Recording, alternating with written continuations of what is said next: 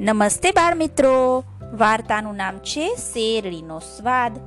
બાળ દોસ્તો, બધાને શેરડી તો ખૂબ જ પ્રિય હશે. પરંતુ શિયાળને આજે શેરડીએ ડંખ દીધા. કેવી રીતે? ચાલો ને જાણીએ.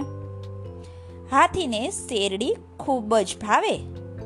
એક દિવસ હાથી શેરડીના ખેતરમાં પહોંચી ગયો. ખેતરનો માલિક ઘસઘસાટ ઊંઘી ગયો હતો. હાથીએ પેટ ભરીને શેરડી ખાધી. હાથીએ હાથણી માટે શેરડીનો ભારો પોતાની પીઠ પર લાદ્યો. દૂરથી શિયાળે હાથીને આવતો જોયો. તેની પાસેનો શેરડીનો ભારો જોઈ શિયાળને શેરડી ખાવાનું મન થયું.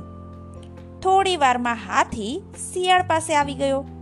શિયાળે દયામણો અવાજ કાઢી અને કહ્યું, અરે ઓ હાથી ભાઈ, તમે તો ખૂબ દયાળુ છો. મને થોડી મદદ કરશો? હાથી કહે, બોલ, તારે મારી સી મદદ જોઈએ છે? શિયાળ કહે, હું ખૂબ બીમાર છું. મને તમારી પીઠ પર બેસાડી આગળના રસ્તે ઉતારી દેશો. હાથી કહે એમાં શી મોટી વાત છે? એક કરતા બે ભલા. કહી શિયાળને પોતાની પીઠ પર બેસાડી દીધો. શિયાળ હાથી ઉપર બેસી શેરડી ખાવા લાગ્યું.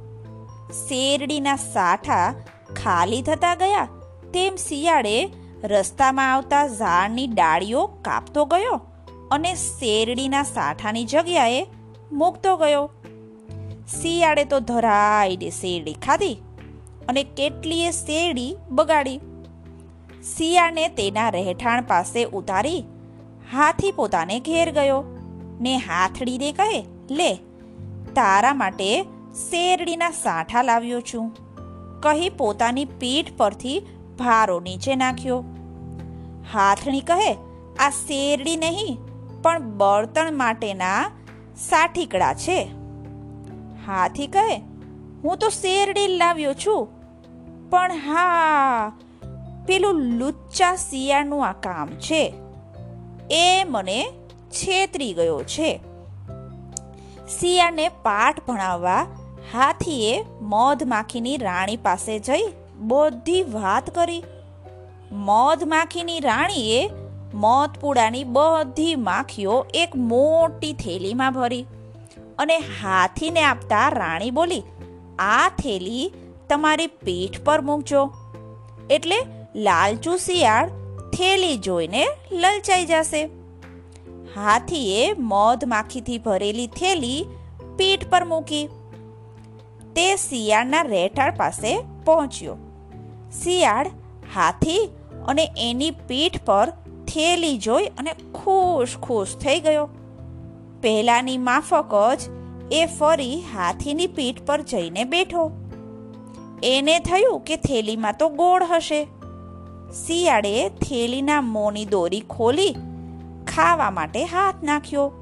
પણ ઘણા લાંબા સમયથી અંદર પુરાયેલી મધ માખીઓ ફુવારાની જેમ થેલીમાંથી ઉડી અને ડંખ દેવા લાગી. શિયાળે પીડાથી ખૂબ બૂમો પાડી. હાથી ભાઈ, મને જલ્દી નીચે ઉતારો. હાથી ભાઈ, મને જલ્દી નીચે ઉતારો. મારી ભૂલ થઈ ગઈ. હવે ક્યારેય ચોરી નહીં કરું. હાથી નીચે બેઠો. એટલે શિયાળ પીઠ પરથી ઉતરી ગયો. હાથી કહે, ચાલ્યો જા અહીંથી. ક્યારેય પાછો આવીશ નહીં. હાથીએ મોધ માખીઓનો આભાર માની અને પોતાને ઘેર ગયો. કેમ બાળ દોસ્તો? હાથીએ શિયાળને બરાબરનો પાઠ ભણાવ્યો ને? ચાલો ફરી મળીએ.